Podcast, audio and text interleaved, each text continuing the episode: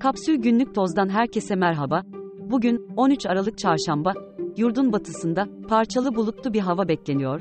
Orta ve Doğu Karadeniz, İç Anadolu'nun doğusu ve deprem bölgesinde ise yağış var.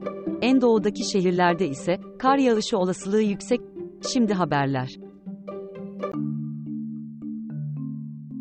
Türkiye'nin şiddetli futbol iklimi, ilk kez saha ortasında bir hakeme yönelik, kulüp başkanı ve beraberindekilerin fiziksel saldırısına şahitlik etti.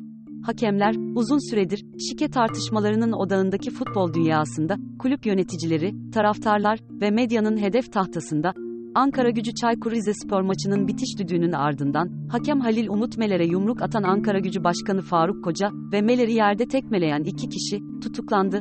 Sol gözünde çatlak oluşan ve en geç yarın taburcu edilmesi beklenen Meler, 10 gün önce doğan çocuğunu görmek için İzmir'e nakil olmak istedi. Meler'in hakemlik kariyerinin noktalaması bekleniyor. Koca ifadesinde şunları söyledi. Amacım sözlü tepki gösterip yüzüne tükürmekti. Bu esnada hakemin yüzüne bir tokat attım. Atmış olduğum tokat kral sebebiyet vermez. Tokattan sonra hakem yaklaşık 5-10 saniye ayakta durdu. Daha sonra kendisini yere attı kalp rahatsızlığım bulunması sebebiyle de beni olay yerinden uzaklaştırdılar. AKP kurucularından Koca, 2002 ila 2011 yılları arasında milletvekili seçildiği partisi için önemli bir isim.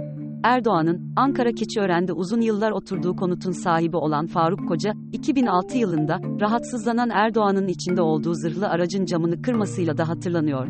Koca, 2009 yılında Türkiye'ye girerken, kendilerini fazla beklettiği gerekçesiyle, cilve gözü sınır kapısında bir polise, tokat atmıştı. TFF'nin geçen yıl Fair Play ödülü verdiği Koca, Ocak ayında katıldığı yayında, hakemler, futbolu böyle yönetmeye devam ederlerse, bu son tepkim, bundan sonra oluşabilecek bir şeyde nasıl tepki vereceğim, bende kalsın, demişti AKP, Faruk Koca'nın partiden ihracını talep etti.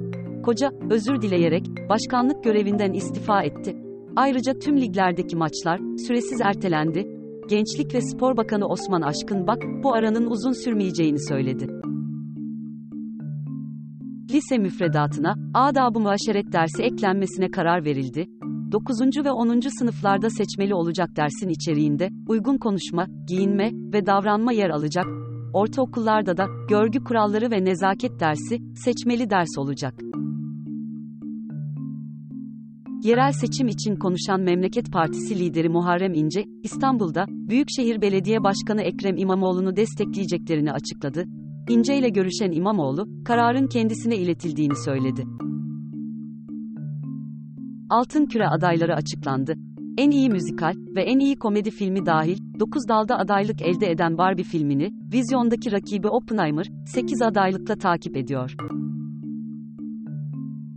Polonya'nın yeni başbakanı, Avrupa Konseyi'nin eski başkanlarından Donald Tusk oldu. Ülkedeki 8 yıllık popülist muhafazakar parti iktidarı sona ererken, Tusk'ın başbakanlık görevine gelmesiyle, Polonya'nın Avrupa Birliği ile ilişkilerinde iyileşme bekleniyor. Tusk, ülkede yargı bağımsızlığını sağlamayı ve ülkesi için ayrılan 36 milyar euroluk AB fonlarının blokesini kaldırmayı taahhüt ediyor. Uzak Doğu ülkesi Myanmar, Afganistan'ı geride bırakarak dünyanın en büyük afyon üreticisi konumuna geldi. Myanmar'ın afyon üretimi %36'lık artışla 1080 tona ulaştı. Afyon'dan üretilen eroinden elde edilen gelirin Myanmar'daki isyancı grupları finanse ettiği düşünülüyor. Afganistan'daki üretim ise Taliban'ın yasak getirmesinin ardından %95'lik düşüşle 333 tona geriledi. Tüketiciler Birliği yetkilisi Neşet Gündüz, takside istenecek ücretin yasal dayanağının yalnızca taksimetre olduğunu, kısa mesafe ücretinin tüketiciyi bağlamadığını söyledi. Taksicilerse, duraktaki sıradan ayrılan taksicinin yeniden sıraya girmesi nedeniyle minimum tutarın olması gerektiğini savunuyor. İnternet üzerinden yapılan alışverişlerde, kargo iade ücretini tüketicilerin ödemesini öngören düzenlemenin yürürlüğe girmesi, bir yıl ertelenerek 1 Ocak 2025'e çekildi.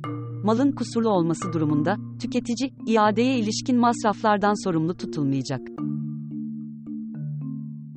Yabancıların, Türkiye'de, 400 bin dolar tutarında taşınmaz satın alarak vatandaşlık kazanabilmesine ilişkin uygulamaya, arsa üzerinde, yapı bulunması şartı getirildi.